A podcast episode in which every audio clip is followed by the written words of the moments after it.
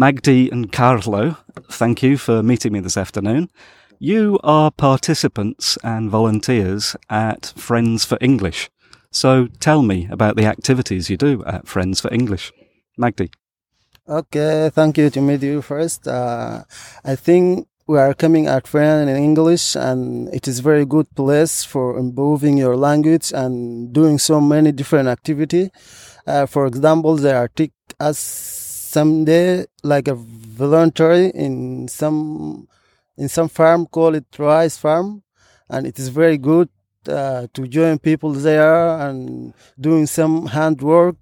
Reality is very good and uh, they are doing so many different activities like um, we're going to queen garden we're going sometime playing football we have a festival free festival and so many different celebrations and they told us about so much places we can go to study there and uh, if we want to swimming, for example, we can go to another place, and they told us everything in how we can do them.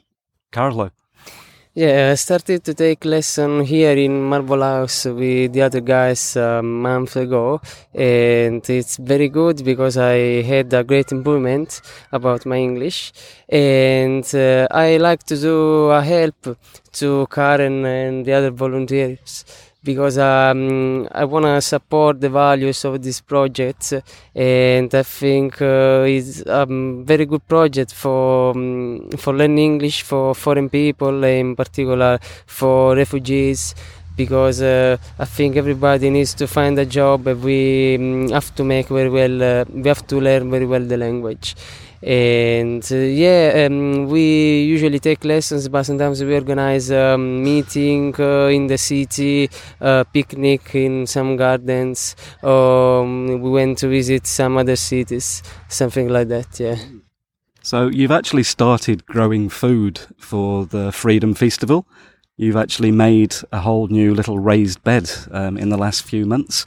Tell me what activities you have been involved with yeah, um, basically we've just uh, watered the plants, uh, but um, we want to grow up this kind of plants because um, personally I like uh, a lot vegetables and I'm not vegetarian, but I like vegetables, and I think uh, we have to spread the um, uh, good uh, the good value of the food, and this is a good project for um, make uh, people aware about the importance of um, um, eating healthier.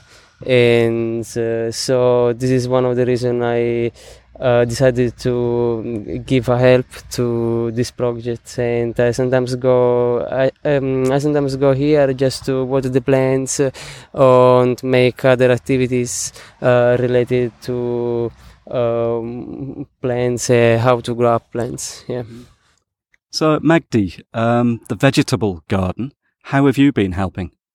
Uh, the two week ago, I have been weeding a plant and watering the plant, and we do so many different activity, and it is very good to work for us and to improve ourselves and enjoying with so much people there. Carlo, the other day you were telling me about a special food uh, from the region where you come from, uh, the south of Italy. Yeah, basically it's a kind of pizza. We call it pizzolo. Um, basically, we in a normal pizza you can put sauce and cheese, but we just put some cheese and oil. Uh, we put this kind of pizza inside the oven.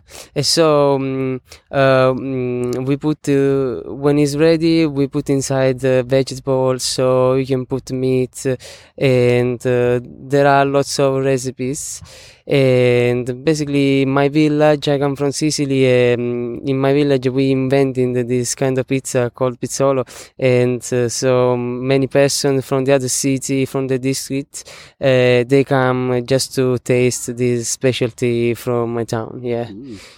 will you be cooking a pizzolo for friends for english at any time uh, I don't know if I'm able to do that, but I will try.